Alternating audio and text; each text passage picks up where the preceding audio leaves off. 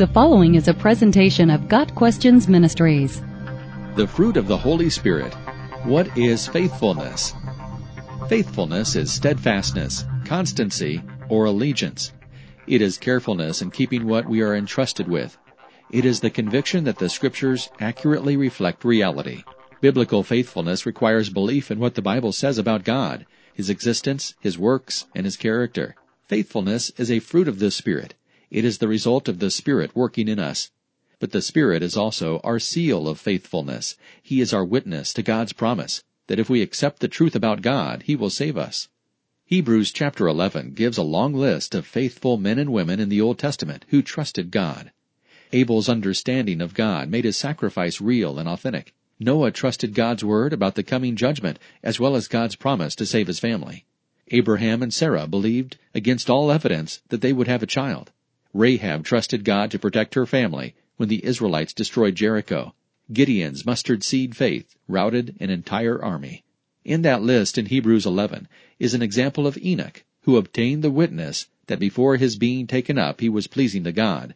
And without faith it is impossible to please him, for he who comes to God must believe that he is, and that he is a rewarder of those who seek him. Hebrews 11 verses 5 and 6. Faith, or a faithful commitment to who God says He is, is basic to walking with God. As Jesus traveled, He responded to people's faith and curtailed His involvement where there was no faith. Enoch understood that God rewards those who seek Him and trust Him with all their hearts. We trust what God does because we trust Him, not the other way around. In other words, we trust God even when He is silent and we see no miracles. That's part of faithfulness. We know God is reliable, steadfast, and true. The Old Testament saints also had faith in the invisible work of God. Abraham never saw his descendants become as numerous as the stars of the sky.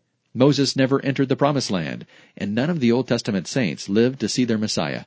But they were faithful. They believed God would do as he promised. They lived by faith and not by sight. Faithfulness is believing that God is who He says He is, and continuing in that belief despite the vagaries of life. Functionally, that means we trust what God says in the Bible, and not necessarily what the world or our own eyes tell us. We trust He will work out everything for good. We trust He will work His will in us, and we trust that our situation on earth is nothing compared to our future reward in heaven. The only way we can have such faith is by the Holy Spirit's influence. He testifies to the truth and impels us to seek God.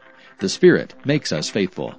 Got Questions Ministry seeks to glorify the Lord Jesus Christ by providing biblical answers to today's questions. Online at GotQuestions.org.